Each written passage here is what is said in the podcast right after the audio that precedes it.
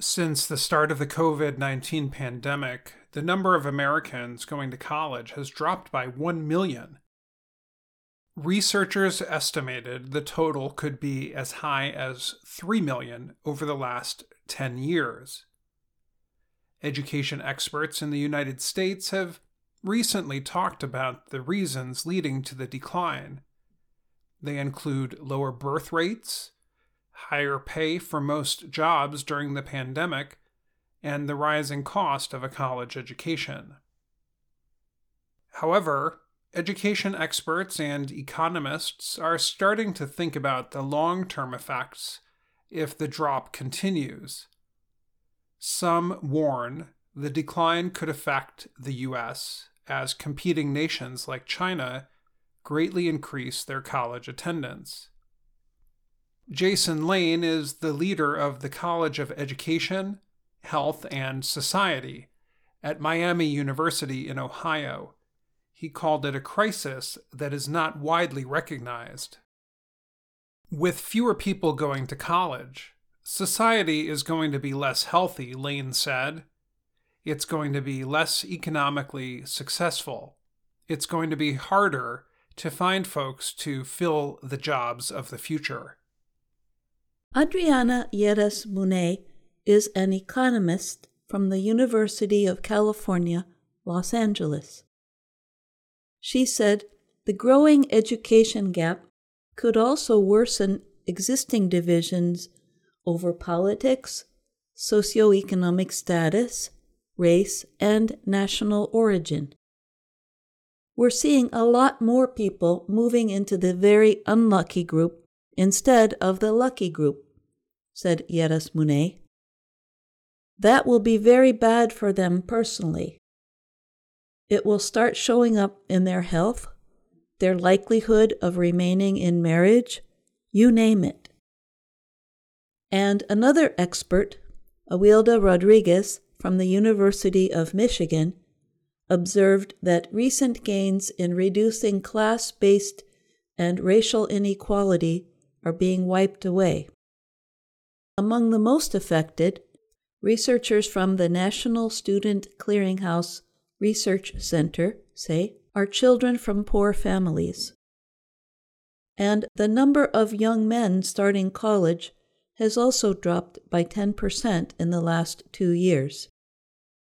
The College Board says people who only finish high school will earn almost $25,000 per year less than people who finish college.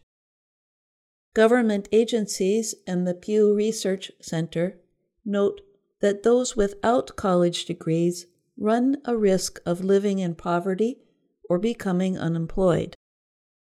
They are more likely to pay less tax, need government help, lead an unhealthy lifestyle, and die younger.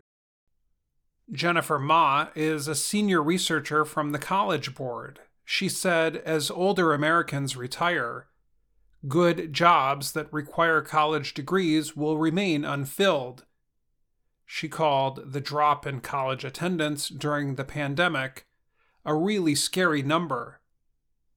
And Lane of Miami University added, What we're seeing right now is hospitals understaffed, supply chain concerns, schools closing because we don't have enough people to keep them open. As fewer Americans are going to college, countries including China, Canada, Korea, and Russia are investing more in higher education. The Organization for Economic Cooperation and Development notes that the U.S. is now 12th among its 38 member countries in adults with college degrees. Just 20 years ago, the U.S. was third. China is one country making progress. Since 2000, China has increased its number of college students from 7.4 million to nearly 45 million in 2018. The information comes from World Education Services.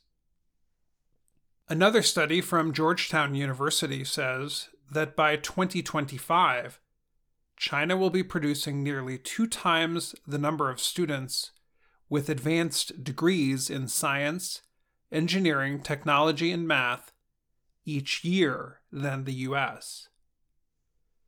Jamil Salmi is a higher education expert who once worked at the World Bank. He said the lack of Americans with college degrees may lead companies to move businesses to countries with more highly educated citizens. The college attendance crisis, as Miami's Lane put it, could result in some good news in the U.S. Some who study labor think employers will consider life experience a little more when offering people jobs.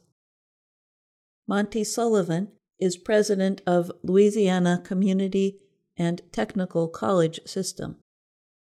He said companies are starting to think about a person's skills more than whether they have a piece of paper, meaning a college degree. The Federal Reserve Bank of Philadelphia recently found more job listings that pay above the national median wage are open to people without college degrees. At the same time, if the number of students stays low, the business of higher education will be hurt. For example, colleges will not need as many professors and support workers. About 4 million people work in higher education in the U.S. And a recent study from the National Center for Education Statistics showed that colleges and universities combine to spend over $630 billion per year. Rodriguez from the University of Michigan said with fewer students, colleges might have to make it easier for others, especially those from poor families, to get into and finish college. It's not just about productivity or workforce development, though all of those things are true, she said.